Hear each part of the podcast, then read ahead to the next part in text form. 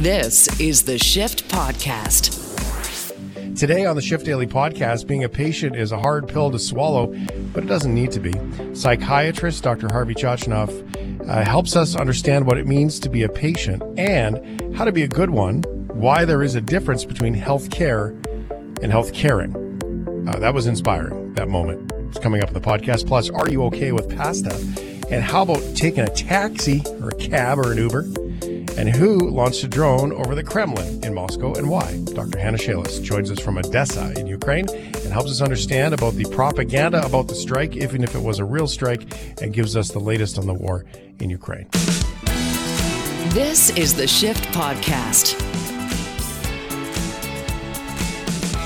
Here on the Shift on Good News Tuesday, we've had many stories about people that have um, you know, gone into the, the hospital and come out of the hospital. People who have been injured and then they heal. People who go through medical things and then they recover.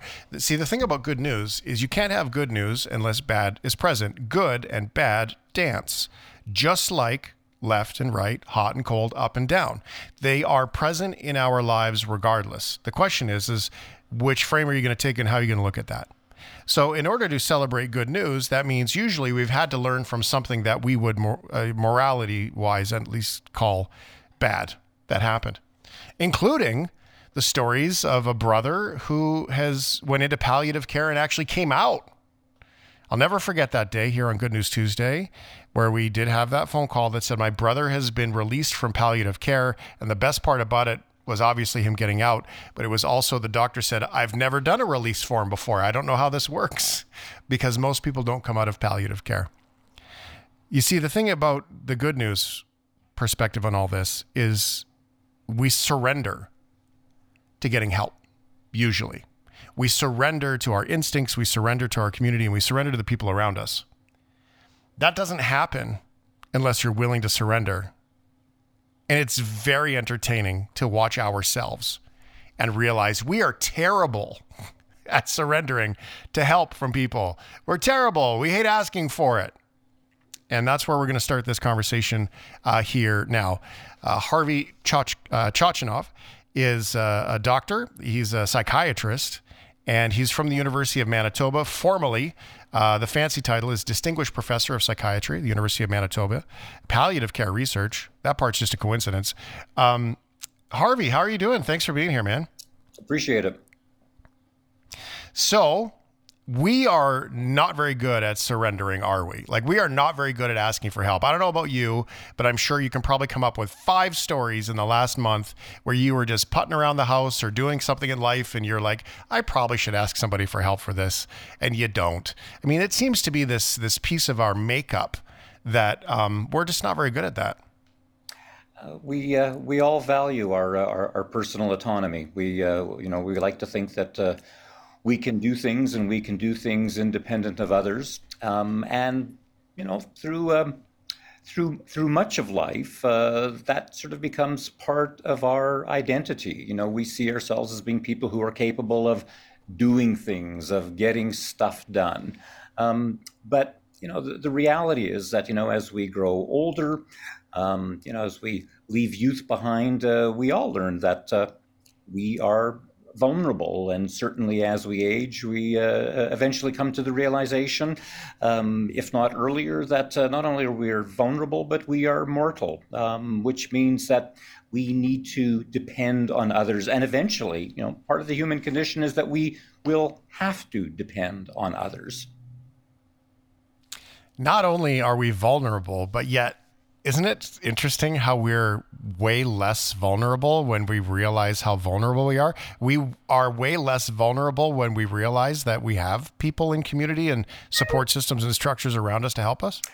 Yeah, well, maybe the way I, I would think of it is is that um, this this notion of vulnerability. I, I don't know that we're less vulnerable in recognizing our vulnerability, but I think the uh, the fact that we can see our humanity in, in our vulnerability. Mm. Um, the fact is that all of us are breakable. All of us eventually feel uh, fractured by by life, um, and that's not because we are weak or flawed. It's simply because we are are human beings. Um, it, it, takes a lot of uh, lived experience to uh, to actually I don't know that we ever embrace that, but to try and make peace with that. Hmm. Uh, so this is where we dovetail into the topic, and that is being a patient and asking for help is one thing. Like going to the doctor and saying, "Hey, doc, what's wrong?" and then accepting what you're told is one thing, and then maybe getting into a little bit more extensive care, whether you're in the hospital or whatever, is another thing. And then this whole righteousness thing kicks in about I, I, I got this and I don't need to listen. We are terrible patients. Like we are. Why is it so hard for us to get into that? And the, I bring it up because here on the shift, we've talked about our health a lot. We've talked about the ability to honor what's going on with your body, and then yet we still have this resistance that we we step into where we're just really not good at it? Well, I think the reason we're not good at it, uh, you know, it, it comes back to the word you used uh, a moment ago, and that is uh, patience. Um, to to be a patient means to be defined on the basis of things that are very generic. You know, you're a heart patient, or you're a cancer patient, or you know, you're defined according to things that are kind of you know standard issue. You know all, all of us you know have uh, you know certain bits and bobs that are pretty common one to the other in terms of form and function. And none of us like to see ourselves in terms of being a patient being generic. And that is the reason i think why we struggle with patienthood because it somehow means having to give up our our individuality, the things that we feel uniquely make us who we are. Hmm. Is it uh, control? Are we have a hard time uh, with that whole control thing? Well, I mean, uh, I mean, control is certainly a part of it. I mean, the, the, because you know, the minute you walk into the healthcare setting, and it doesn't matter if it's for a routine checkup or it doesn't matter if you're there for, you know, something that is far more dire. Uh, the reality is that you have to yield control. You have to yield the individuality that you might value in order for somebody to be able to observe you through you know the uh, an objective lens so you know who you are as a person becomes less important but you know how your bits and bobs how your various pieces are functioning at that point in time becomes the focus of the healthcare system and that's hard uh, and that's why you know i've i've written uh, that you know being a patient is a difficult pill to swallow um, because we don't like to be a patient when it means having to relinquish, having to give up the uniqueness of who we are as individuals. Mm. Uh, that's quite powerful. The um, the word patient, like you said, like patience and patient. I mean, it is a strange sort of twist on the same thing, isn't it? Um, we're not very patient at being a patient and we're not very uh, patient with our patients right? Well and and the and the sicker you are i mean you know the more your patience is put to the test. Um, and again you know it can be minor things like you know having to you know wait for an appointment. Um, you know being followed uh, in the hospital according to you know an ID bracelet that you know has a unique identifier. Um, I mean, there are, are so many places uh, within the system where you know you begin to feel like you know you're who you are is somehow under assault. But you know when things are are more minor, um, we kind of put up with those inconveniences. You know, we begin to just sort of say, well, you know, that's you know that's the cost of doing business. If we're going to go to the hospital and we need a checkup, we realize that we have to kind of you know put you know our individual unique needs on hold at that moment and say, well, you know, this is the time that my physician can see me, or this is the time that I you know have to stand in a queue to get into uh, in, into treatment. Um, but when we feel like patienthood has eclipsed personhood you know, feel like mm.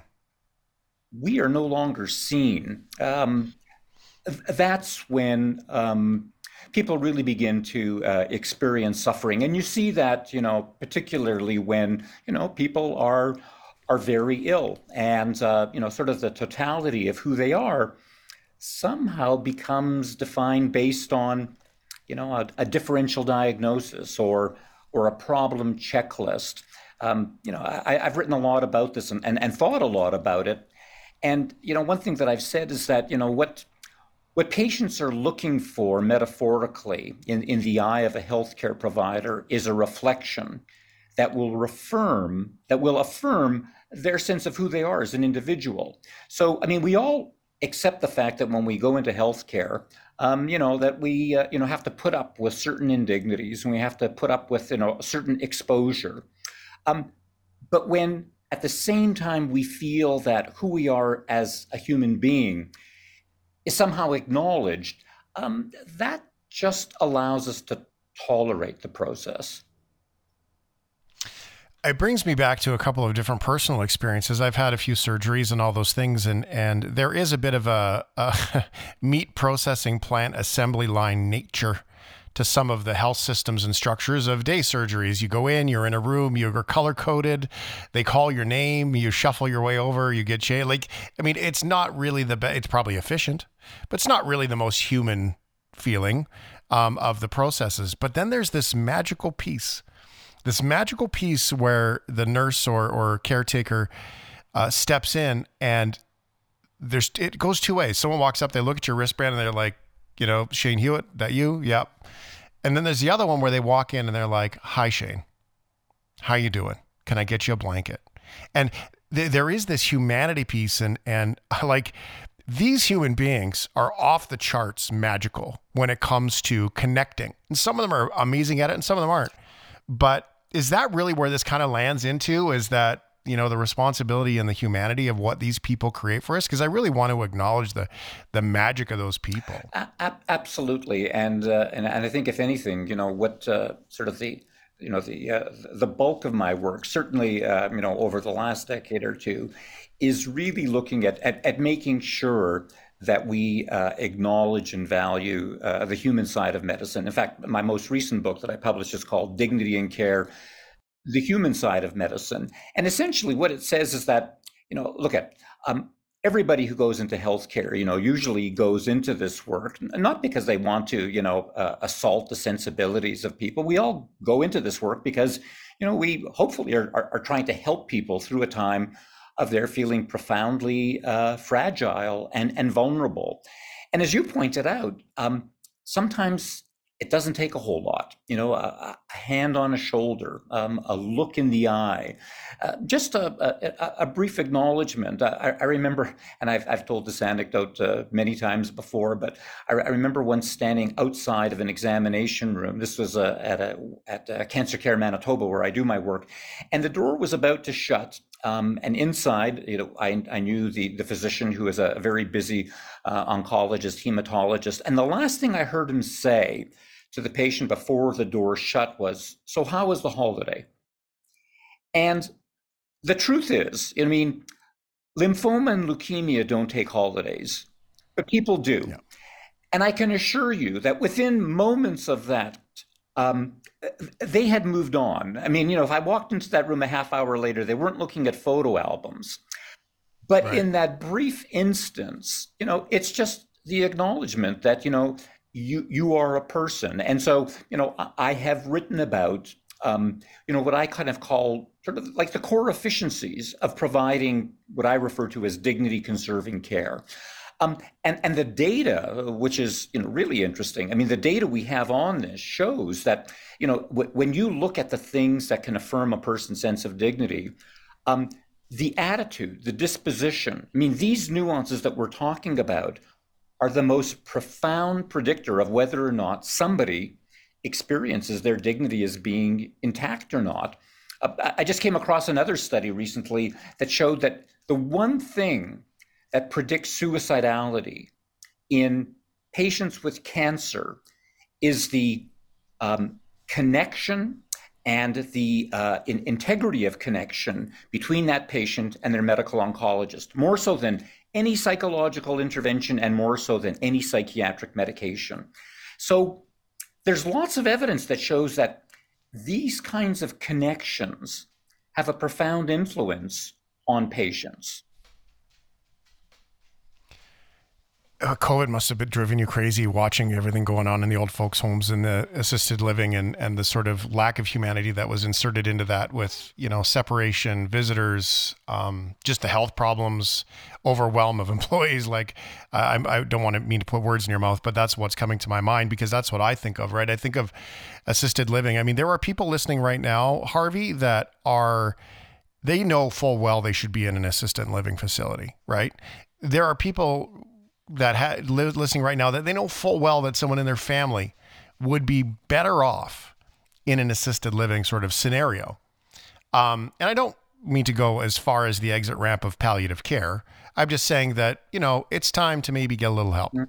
But we're not very good at that. And is that sort of that one last checkbox that we don't want to hit that, oof, this is the season now. This is the season where I got him, I, I you know, someone else is going to drive the bus we have a hard time letting someone else drive our car and riding in the passenger seat, let alone this big of a conversation. Yeah, but I mean, but the truth is, and again, you know, sort of extending the bus metaphor. I mean, you know, if we if we look at this as a uh, as, as, a trip uh, that we're that we're taking, uh, I mean, the truth is that you know, the moment we're born, um, you know, our, our lives become, um, uh, you know, we we take flight, and eventually we're, we're, we're destined to land. Um, you know, it doesn't matter if we shut our eyes, if we deny that reality, if we pretend that that's not the case. But the truth is, I mean, we're all headed in that direction. And so, uh, what do we do? And we're taking a trip. Well, I mean, the best thing we can do is, you know, make sure we've packed right, make sure that we've anticipated the things that can go wrong, and um, prepare. Um, and by the way, and, and I have to kind of bring you back to something you said in the introduction about, you know, no one gets discharged from palliative care. Uh, there are tremendous misconceptions about palliative care and you know rather than thinking about palliative care as kind of the equivalent of you know um, kind of a visit with the coroner and a death sentence palliative care is a mode of approaching care that uh, focuses on optimizing quality of life. And the truth is, many, many, many people enter into palliative care facilities who are discharged because the goal of palliative care is to try and improve symptoms, to try and improve quality of life, and get people into the community where most people want to be for as long a period of time as they can be. And Many people are also, I mean, you know, with uh, most palliative care programs or palliative care programs that are, are well resourced, um, are supporting people out in the community. So, if you know, if listeners can begin to think of palliative care as not so much something that needs to be kind of avoided and a bad thing, but rather as being something that they would want to take with them to prepare for this journey, so that uh, it's as comfortable and as good a quality of life as they can possibly have until time runs out. And again, it's just back to the issue of vulnerability and mortality. Eventually, time runs out for all of us. So rather than avoiding the conversation, why not talk about it so that we can be prepared? Dr. Harvey Chochinov is our, our expert right now. He's a psychiatrist, palliative care expert. If we were sitting around today um, I'm going to bring this right home into into real life. The reason why these things matter to me, the reason why I took a stand for these these kinds of care homes during COVID and all the things that happened, um, was because of the fact, full confession, I don't want to die alone. I don't. I don't want to die alone. That's a big thing for me. It was after I got divorced. It was the thing that I went through. I've been with my psychologist eh, many hours talking about that topic, and I share it because I want other people to know if it's a thing for you, you're not alone in that.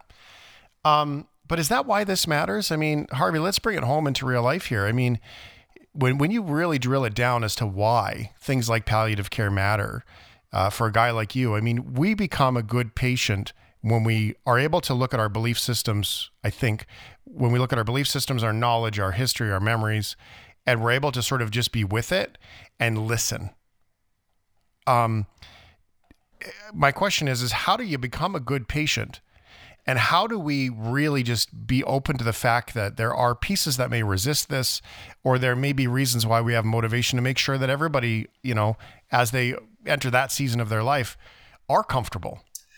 Well, you know, um, listen, uh, palliative care has been around for uh, for a few decades and was originally introduced by a uh, uh, a woman in, um, in in the UK named Dame Cicely Saunders. Uh, she established the first um, modern hospice uh, uh, in, uh, in in London, England, St. Christopher's Hospice. And what's interesting, and again, uh, this is sort of a roundabout way of getting to uh, to answering your question, but by, by way of background, she was a physician. She had trained as a nurse, and she had trained as a social worker.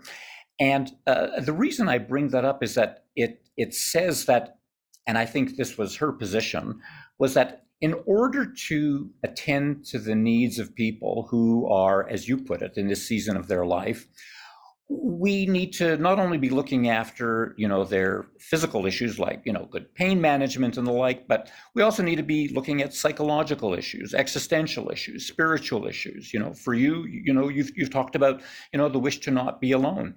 Um, how can you most ensure that that likely won't happen? By the fact that you've put it out there. You've said you know that's that's an important thing to me and you know as as people enter into this season of their life there are different things that are important to them. And they range uh, from the physical, the psychological, the spiritual, the existential.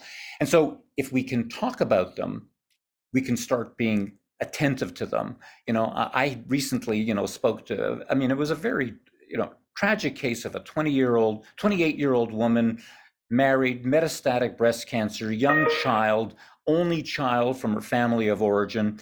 And yet, what we talked about and what was important to her was being able to give voice to her legacy, telling her story, um, giving advice that she could leave behind for her child to provide guidance through the years, giving explicit permission to her husband who was survivor that you know that she wanted him to find happiness even if that meant finding a new partner to to make his way in life uh, without her and to give gratitude to all the people that she'd been connected with.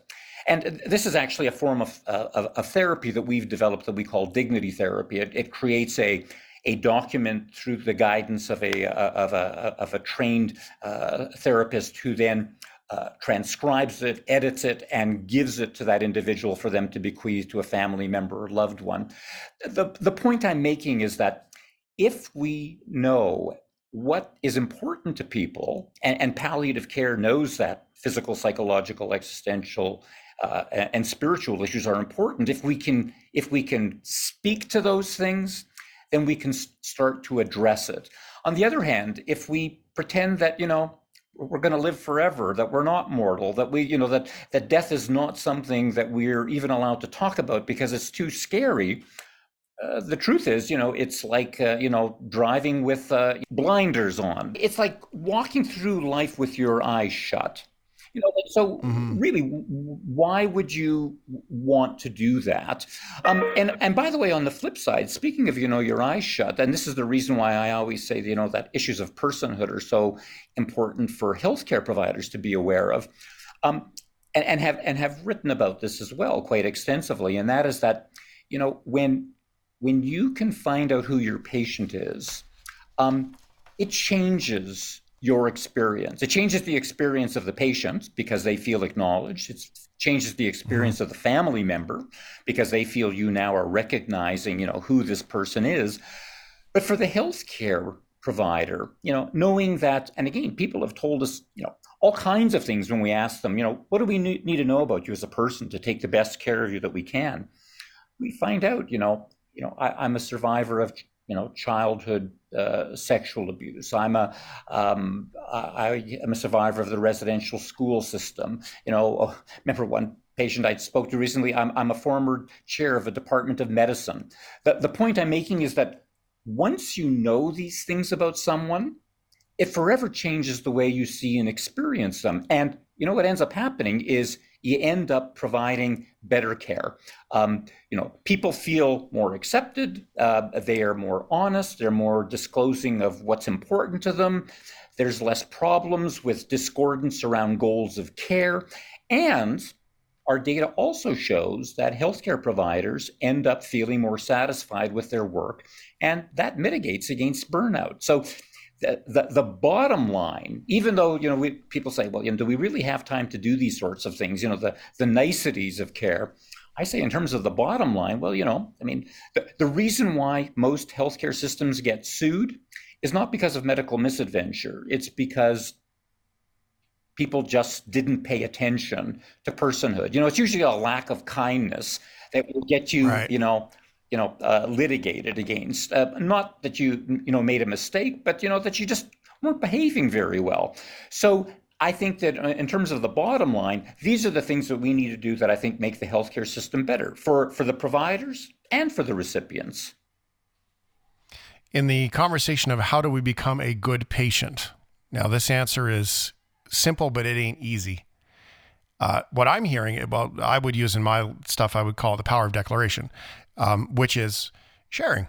So, isn't it interesting to think that if you're going into a health scenario, that uh, he, here's a possibility I'll create with it. If you're going into a health scenario, if you were to say, you know what, I'm going to be a good patient today, I'm going to share myself and what I'm going through, and I'm going to make sure that I give the people around me the tools to understand who I am.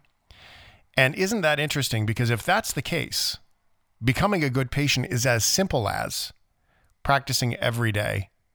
So before you get to that season of your life, you can actually practice this inside yourself every chance you get, all day, every day. And it's the same thing.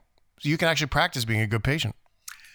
Yeah, the, I guess I'm I'm struggling with this notion of uh, of good patient uh, because good mm-hmm. patient sort of you know implies uh, compliance and, and and being a patient ah. implies ah. You know um, making sure yeah there's morality well that good. we are you know are are um, flexible enough that we can accommodate to the healthcare system and i think you know i mean most people you know they they do their best to try and accommodate to bend um, but where it gets painful is where you feel like the system is, you know, is breaking you rather than, you know, you're simply having to bend. So, uh, yes, being a good patient means, you know, uh, accommodating to the realities of what healthcare can and can't provide. Uh, but being a good healthcare provider, I think, also means acknowledging not only the patient with the illness, but the person who appears before you. Um, because when we lose sight of that, you know that, that's when we lose our humanity that's when we start making mistakes and again um, you know it, it, it's it's interesting because even when you recall your own healthcare experience you know what is it the thing that you remember you know you remember somebody putting a hand on your shoulder saying oh you know here's a blanket mm-hmm. you know mm-hmm. I, I recall yep. speaking to a woman who decades after the fact that she had had uh, surgery for, for for breast cancer the, the, the, distinct memory she had before she went into the operating room was the person who was moving her gurney, um, putting a hand on her shoulder, looking in their eye, and saying, You know, it's going to be okay. Yeah. And I want to acknowledge one little bit that I went through with an MRI recently. The doctor had put the needle in right into the damage in order to get the, the dye in there. And uh, the pain was so overwhelming, it literally knocked me out. I've had a couple of surgeries there. There's a little emotional baggage, plus there was just the overwhelm of pain. And you know what the uh, technician said when I woke mm. up? She diminished the experience in a good way by saying, just so you know, this happens. And it usually happens to the biggest, burliest of people um, that go through this. You're not alone. I just want you to know that. It's no problem. We got you. Yeah. And I don't know if it was a look on my face that maybe looked a little bit shocked or shamed or, or whatever in myself um, when I woke up. And, uh, but yeah, the first thing she did was she made sure that she softened the scenario and said, yeah, don't worry. This happens all the time. I don't want you to feel bad about it. And that, that's that humanity magic, right? She did that without even asking me. Absolutely. Just to make sure. And, and again, you know, I mean, I think that, you know, this whole conversation is really about, you know, trying to, uh, to humanize, you know, um, the uh, the culture uh, of healthcare. You know, I mean, uh, you know, and, and in my mind, it's almost kind of like, you know, I mean, it sounds like a subtlety, but to me, I mean, there's a big difference between health care versus health caring. Uh, mm. You hmm. know, the, the I think the the implication is that health caring. It, it provides everything that a healthcare system needs to and ought to, um, but with recognition, uh, and again, this is a title of a paper I published a few years ago, and it was called The Secret Is Out Patients Are People with Feelings That Matter. I love it. Being a psychiatrist is fun because you get all of the sciency medical stuff and then you get all the mindful and the humanity in part with it. So this is neat. I really i really appreciate your work uh, harvey. This is great. Well, it was fun to talk with you. This is the shift podcast. Are you are you are you okay? okay? Okay. Are you okay with uh, these updates will continue, by the way, as we know more. All right, so Are You Okay With is a, a, fun and playful series of stories that we like to bat about and throw your way and have some fun with them here. And you can contribute 877-399-9898 if you want to with text messages, please. We'd like to keep the phone numbers open for anybody who has questions in regards to what's going on with the fires west of Edmonton. So your text message is more than welcome. Hey, Ryan, you ready to go? Y- yes. Yes. Let's do it. I am here and I'm ready to rock. Are you okay with pasta? I feel like oh, I say it that way. Pasta. The pasta, the pepperoni. Of course. Who doesn't love pasta? It's like the ultimate comfort food. And there's just the diversity of, of types of pasta is just truly amazing. Mm-hmm. Rigatoni, mm-hmm. spaghetti, mm-hmm. risotto, Fusilli Jerry. Penne. Yeah. Uh, and it's pasta so good that somebody made a religion about it. Flying hmm. spaghetti mm. monster. Like, come on, it's just, mm-hmm. it's it's it's tremendous. And you know and I, uh, the best part. Oh, tremendous. Tremendous. The best part is that everybody's got their own different recipe for spaghetti and meatballs. Like every family sauce tastes different. It's true. Every family sauce does taste different. It's like this secret thing. Um, I, I would have to throw into there the rice flour based pasta Mm-hmm. Doesn't taste the same as the pasta pasta. Much like dry pasta doesn't taste the same as fresh pasta. But I got to tell you, it's pretty good too. If you haven't ever tried it, if the if the wheat gives you the the wheat belly and you don't like it much, give that a go. Quite like that. The rotini, very good. Now, if uh, you need some pasta, Ryan has a hookup. He knows a guy. Hundreds of pounds of pasta. Are you a pasta or a pasta? There's a difference. Well, it depends. Am I having pasta or pasta? Like if I'm having fancy food, I'm gonna call it pasta. But if I'm like having a uh, like a bowl of you know ten dollars spaghetti at a restaurant, it's pasta. You know, there's there's a hmm. difference. There's no ten dollars spaghetti anywhere anymore. There is. There is. Chianti's really? in Calgary has ten dollar pasta still. Yep. All right. Hundreds of pounds of pasta were found dumped in a New Jersey town. The gluten filled hoard was discovered last month and has since triggered an investigation by authorities in Old Bridge, New Jersey, where the pasta was left to rot. We get calls from New Jersey, like those people. They're nice. Uh, local resident and city town council candidate Nina Joshnowitz shared news of the pasta piles on Facebook on April 26th. Uh, pasta piles, that makes me feel uneasy. She estimated there to be about 500 pounds of dumped pasta along the river basin in Old Bridge, but residents have a clear explanation for the f- frust straining. yeah. Uh, uh, situation. The township has no bulk garbage pickup. And because we don't have pickup, we have dumps. The funny dump this time was pasta, which of course you all picked up. Well, several people on the street, including Nina, say they know who did it, but they all circled the wagons around that neighbor. A sensitive situation, they say, a person they care deeply about and want to protect. We honored their wishes on that, but it brought home the one issue that Nina is adamant about bulk garbage. It's a financial constraint. When you throw out a couch, it's $300. To call up Sodexo or Waste Management, it's a few hundred dollars for every single thing you want to throw out. And some people have taken to secret and illegal dumping as their go to answer. We found this hideaway a few hundred feet away from a waterway. TVs, grills, bedroom furniture, construction material. Apparently, it's easier for people to go dump stuff in the woods than get rid of it properly. Christopher Eskison has for years taken his kayak out along waterways, snatching out of the estuaries what illegal dumpers discard. I wound up getting four dumpsters, filled all the dumpsters to the brim of tires and furniture and other garbage that just washes up and floats up. It's very frustrating. And about the pasta. Department of Public Works did a great job cleaning it up, as always. As always? How often does this happen? That's from ABC 7, by the way. That guy's voice, he reminds me of an actor, and I can't place it. That one guy from the clip. Um, it's like a King of Queens or. Oh, you know who it is? Uh, is? It was um Donna's dad from that '70s show. Uh, I never watched that show, but Talia, on. can you kind of skip into the middle of that and hope that we land in the right place of that clip from uh, the pasta clip there? Just like, Don Stark. yeah, right in the middle of it. Just see if you can skip to it. I don't know if you can. So right click right on the waveform if in your work folder. I mean, it sounds just like Donna's dad. Like it, it, it. I, it looks like him.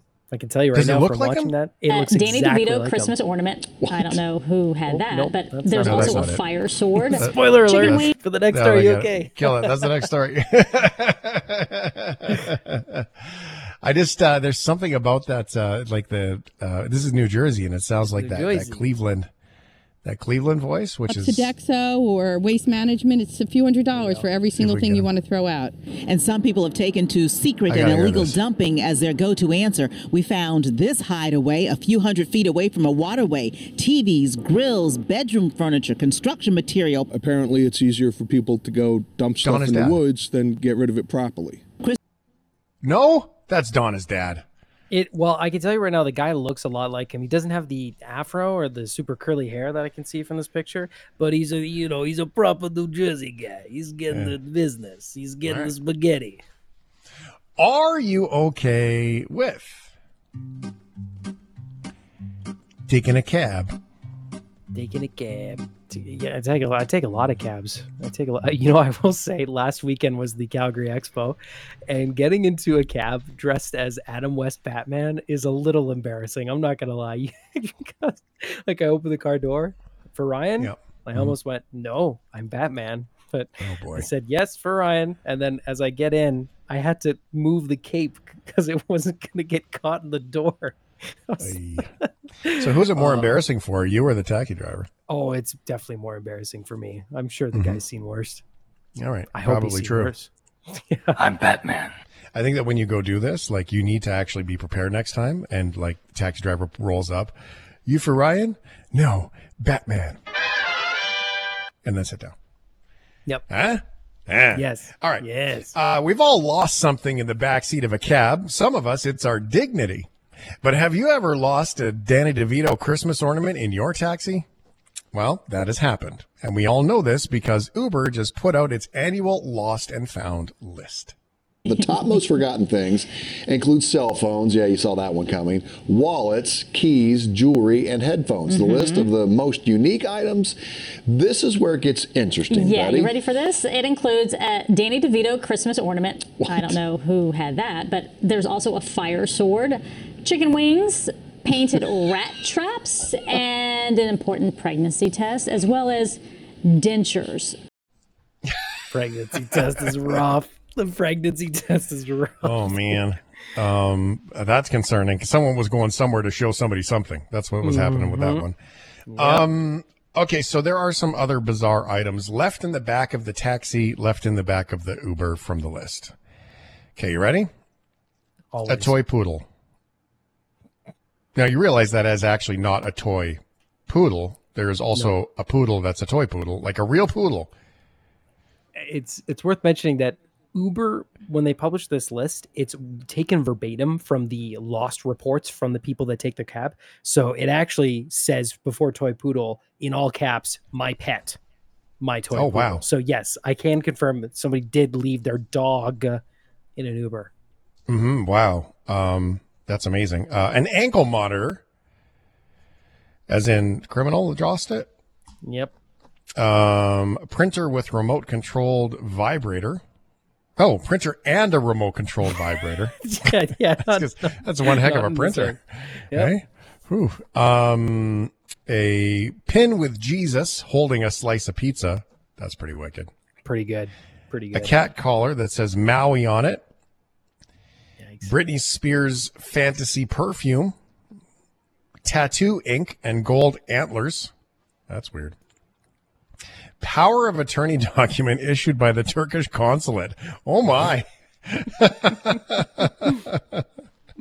and one Gucci loafer, not two, just, one. one. That's an expensive loss. Mm. hmm Um, CBS Miami put that together for us. And uh, the most forgetful city in the United States, Jacksonville, Florida. Oh, Florida. That's nice. Doesn't, doesn't surprise me, does it? Nope. Okay. Um, 877-399-9898. I'm Shane Hewitt. It's the shift. Are you okay with phone alarms? Is there anything else really? Yeah, these days I, I I've gone through phases with my alarms. Now I just use the generic one. But when I was in high school, I had a horrible habit of sleeping in and sleeping through my alarms. So I tried everything, like you know, loud sounds. Um, I used a bunch of different quotes from Dumb and Dumber, like when Jim Carrey goes, "Hey, you want to hear the most annoying sound of the world?" and screams. Like that was my alarm for a while, but it was a horrible way to wake up. Just it's terrible. awful, awful. So eventually, I good you. slowly started using a much healthier alarm, and yeah, it gets you know it gets the job done. Uh, I like the uh, the nice little good morning ones, the bing bing bing bing bing bing, Mhm. that Yeah, kind of of stuff. course. And I have the automated one that uh, does my sleep time one every day, so that's that, that one's always set. And then one of the things that I've done with my alarms is when I get up in the morning, I've got somewhere to go. I will set a series of alarms, and I don't mean like that person who sets the alarm and then five minutes later, five minutes later. I will set my alarm. And if I'm setting an alarm with the nature of this show and working late, there's something like it's been a short sleep, right? So, and I do set my be in the shower by this time alarm. And then I usually have a feed the kids or eat breakfast, get the dog out alarm. And then I have a leave the house alarm. And then if it's someplace where I've got to park, it's the time I want to be parked by alarm. And so I do all oh. of those so I can have, you know, sort of some waypoints in my day because when I plan it the day before, I think we all fall into this trap of going, well, you know, I can do 10 more minutes. Oh, if I get out of here in five minutes, I'll be fine. Right? Stop for a coffee. I've got time. And then it allows you to look at what the original plan was from last night that you know works. Right? So the, I used to do the, the brant, brant ones. No, not good for you. Don't believe that's good for you. No, the, I don't think so uh, the, the sleep app I use is really great. It kind of just gently goes off quietly and gets a little bit louder through the course of, through the course of the time and it, it's it it reads um um it, it just like it, it it reads you in your sleep so it knows when is the good time to wake you up sleep cycle it's called the one i have so Nice. anyway samsung has uh, a pretty pleasant alarm for you if you have a samsung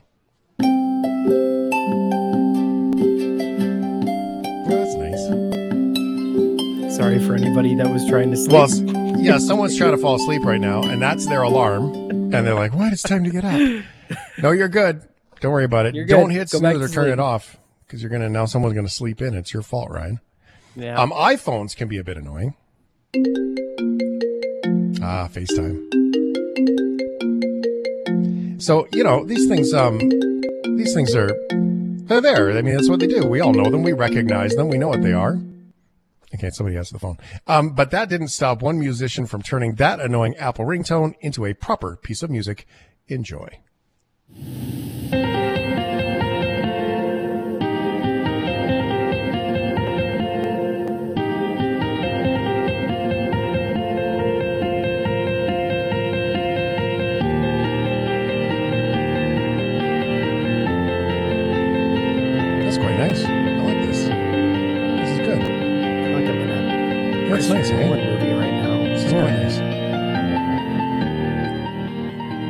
That's so nice. Good morning. Welcome back to life. I feel like this is some utopia movie kind of thing. There's no clouds above the clouds, and life here is beautiful. Until the evil overlord takes over and the conspiracy around the oxygen. Like, you know what I mean? Like, it's like, Yeah. welcome to the moon orb. I feel it's nice. Well done. Yeah, yeah, very good. Yeah. All right. Uh, if you go to shiftheads.ca on the Facebook group, that whole video is sitting there waiting for you, and you can take advantage of that community for conversation all throughout the weekend this weekend. Links and everything posted up there as well.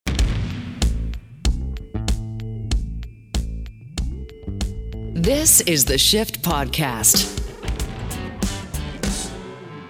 We go now to the other side of the world, into Europe and Ukraine, Odesa, in fact, as we like to do here on the shift. Keep in touch with the conversation, find out what is going on in Ukraine. And uh, I'm very excited, actually, to get into conversation here. Dr. Hanna Shelest joins us from Odesa. and it's been a minute since I've been. I mean, uh, hearing your voice, Hanna, is nice for me. I mean, text messages are nice, but hearing your voice always makes me feel good. How are you? Good morning, and I'm always fascinated how this late in the night you're able to say good morning with such enthusiasm. Well, it's because it's, uh, I guess it's, you know, it's, it's almost morning and that's what we're here for is get everyone ready for this next part of the day. So I appreciate that. How are things in Odesa? I know that you had shared with us that you love springtime in Odesa. Has it started to warm up? Um, uh, it is finally spring. It is sunny, so the mood is definitely much better. And as it is the morning, each morning is much better than the night, especially when the night is with some air raids. Yeah, how have the air raid sirens been in Odesa? There have been seasons of this last year where it's been very, very busy, rockets and all those things coming up, and um, at the same time, um, there have been some seasons that have been a little bit more quiet. What's it been like? You know, for quite a long time we were okay. So we had the air raids, but most of them been connected with the other regions, just because the threat can be at the whole territory of Ukraine. But two nights ago, yep, that was tough because uh, at three o'clock in the morning I woke up uh, from the sound of Iranian drones. And for you to imagine, this is the sound like the very, very old motorbike. Uh, and so when you have several of them, that's really loud. And uh, plus, uh, just in a few minutes, uh, it was the start of the shelling, the attempts of intercepted with different types of the weapons.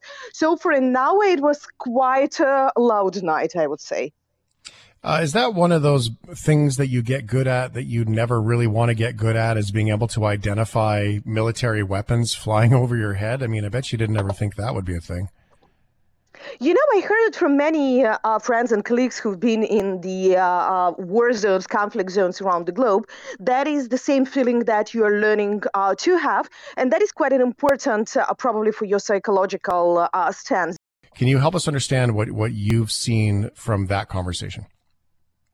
Um, definitely, there is too much manipulation uh, uh, in uh, all the news or statements that are coming from Moscow. Uh, just if we start thinking logically, it's not about your side, our side. Uh, but try to imagine the Kremlin is the most protected place in the Russian Federation. And uh, suddenly, two drones with difference in time of 10 minutes reached the dome of one of the main buildings does it mean that their air defense is so bad? Uh, it, you would not imagine. Yep, one accident, but not two immediately. Then that it is almost no uh, damage to the uh, roof. Then all the statements that it was the assassination against Putin. Absolute nonsense because he's not sleeping there. And uh, with a small drone, that is impossible to damage the Kremlin building so much to assassinate anybody. And there is definitely, I mean, wrong resources for the wrong purposes. Uh, plus, uh, we suddenly see fantastic videos. Have you seen this video in colors with all mm. these uh, explosions? It's looked like more from the movie, or, or, better say, stage for the movie, and the quality of the CCTV that probably all police are dreaming uh, to have such detail and good quality videos. And the yeah. last but not the least, we didn't receive this information in the morning. All news from Russia that has happened started to come around lunchtime. What is also quite strange, considering that in the current social networks uh, uh, and everything, nobody even discussed in the morning, no statements. If it was such a big uh, attempt of the Ukrainian armed forces or diversants, Russians cannot decide still who is guilty. Why it's needed 12 hours even to make announcement? Uh, and then definitely all the statements from the Russian officials, like Mr. Medvedev, that uh, because of this, Ukrainian capital should be punished or Mr. Zelensky should be killed, and so on and so on. So we definitely see how it's now used uh, for rhetoric escalation, first of all. But the second, it's definitely used for calling more people coming to the armed forces. So they needed something like this for the mobilization of uh, some newcomers uh, to the armed forces. And the last but not the least, don't forget that they are expecting 9th of May in many cities, they already canceled the parade because usually the Russian parade for the 9th of May, for the Victory Day, is full of military equipment and uh, they don't have proper equipment to show. Uh, that's why it is also a good reason just to cancel a big parade at the Red Square. Mm-hmm. Hanna Shelest is our guest here on the shift. She joins us from Odesa in Ukraine. Um, Hanna, the question about uh, the expansion of this conversation beyond Ukraine and, and, and claiming that America had to be behind this, that seems to be quite the escalation, or at least maybe desperation to bring more troops in. Yes, it seems to me it is more about desperation because uh, um, for the whole year, what we noticed that each time uh, Russian forces are losing at some of the battles, immediately, at least at the level of the social networks, but very often at the military leadership as well, they are claiming that they are losing not to Ukraine, but to Americans, NATO, and then it's just like somebody bigger, somebody more powerful that it would be probably not so disgusting to lose compared to losing to uh, Ukrainians. And uh, with the US, definitely, uh, it's just the main narrative of the Russians that um, it is uh, US war, Ukrainians are just puppets, that it is Americans who would like to have this war, and only because of the weapons from the US, Ukraine is capable to do at least uh, something.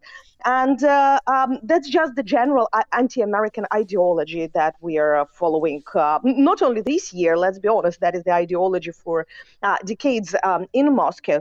But again, logically thinking, the US been prohibiting Ukraine, and there were several political scandals because of this, to target anything at the Russian territory. It took us some time even to um, uh, probably uh, not having approval because we're not receiving like this, but uh, to to have the uh, agreement that we can target something in Crimea because Crimea is Ukraine, not Russia. And mm-hmm. suddenly we are targeting not just Moscow but the Kremlin uh, by by the U.S. intention, uh, absolutely illogical um, to all their statements, uh, uh, close negotiations, or the, the, the, logic of the support that the U.S. is ready to present us. Remember, they were not even giving us the long-range missiles exactly with the uh, uh, statement that uh, you should promise us not to target objects at the Russian territory. Right. Yeah, so it wouldn't, it doesn't even add up, right, in, in any way. Um, what else, Hanna? I mean, political science is your thing. Um, being able to go to other places, meet with other leaders uh, in your area and around the world. Is there what's on your mind from that conversation that you're hearing from your colleagues um, to be able to uh, share with us that that I don't know? What do I need to know? You know, that's quite an interesting. The uh, last months, I've been in different countries, and uh, more and more we started to hear these statements like, okay, war is enough. It's not war fatigue, but it's something like, okay, but you need peace. You need to sit for the negotiations table. Uh, why are you asking for the tribunal? Or uh, uh, why Ukrainians cannot just sit and negotiate? Russians probably are ready, or if not ready, let's discuss this. Uh, what you are ready to compromise. Interesting, first, that nobody is asking what Russia is going to compromise. Yeah, it is interesting. Um, Hanna Shelest joins us from uh, Odesa in Ukraine, and it is a uh, the connection's a little bit up and down. So thank you for your patience with that. We're going to continue to try to get her back here as we uh, we're doing this. Now, one of the things I'm going to share with you why the team is so busy in the background is because there are wildfires in Edmonton uh, west of Edmonton that have a bunch of closures in Drayton Valley being evacuated. So what's happening in the background is not only are we reconnecting here uh, with Hanna to make sure that we've got her, is that we also um, are chasing um, some information for what that is. We do have someone on standby who is close to this from the Global TV uh, folks who's going to help us understand shortly here in about 10 minutes. So stick around for that. And we are only a couple of minutes away uh, to getting another update on what's going on with wildfires and so much more in and around Edmonton. You know, it was February of last year, uh, a year ago, and one of the things that came up around the conversation with Ukraine is that um, we uh, was when, when, did we stop talking about it? Um, wh- at what point do we um, do we do we stop? So, you know, and the answer to that was when we can go there. That's the best of what we do, right? And so we've been very very lucky to be introduced to um, have this access to these people. And, you know, the, the folks that we talk to, uh, geopolitical uh, science folks that are traveling around, meeting with uh, people everywhere, around the world to advocate for Ukraine and be able to share the message and get that perception that Hanna was sharing with us about what other people think. So uh, we lost you there, Hanna. Again, what's yes. um? That's okay. The internet goes up and down. That's the nature of this connection. Um, the um. So what what are the other countries saying? Are they being mostly critical, or are you still seeing support, or has that started to change? You know, there's definitely a lot of support, especially when you go to the Nordic countries and to the Eastern, uh, most of the Eastern European countries. That's quite a positive, and uh, um, we really hear the understanding of uh, the long-term goals of the Russian Federation and uh, what should be done on the ground. Uh, we hear it in the United Kingdom, Sweden, Norway, Finland. Uh, now, when Finland joined NATO, um, their rhetoric became even stronger because they had experience of all these decades of the difficult relations with the Russian Federation themselves. Uh, but unfortunately, uh, uh, there are still uh, sometimes politicians, sometimes uh, the countries uh, that pretend that nothing serious is happening or that the phrase is like, oh, it should be stopped in one day. I can do it. Come on, it's impossible to stop in one day when you have such a complex aggression. Mm-hmm. Oh, it's absolutely fascinating. Hanna Shelest joins us from Odesa, Ukraine. It's on the Black Sea. Uh, it's beautiful there. It's it's the vacation place where people normally go to. Things are very different these days, as you can't go in the water and so much more. Hanna, um, uh, give Benjamin your dog a scratch for us, and thanks so much for being with us and making this work. I know you've been so busy traveling, and I really appreciate you making the time. Thanks for listening to the Shift Podcast. Make sure you subscribe, rate, and review the show and share with anyone you like. Get it on Apple Podcasts, Google Podcasts, Spotify, and CuriousCast.ca.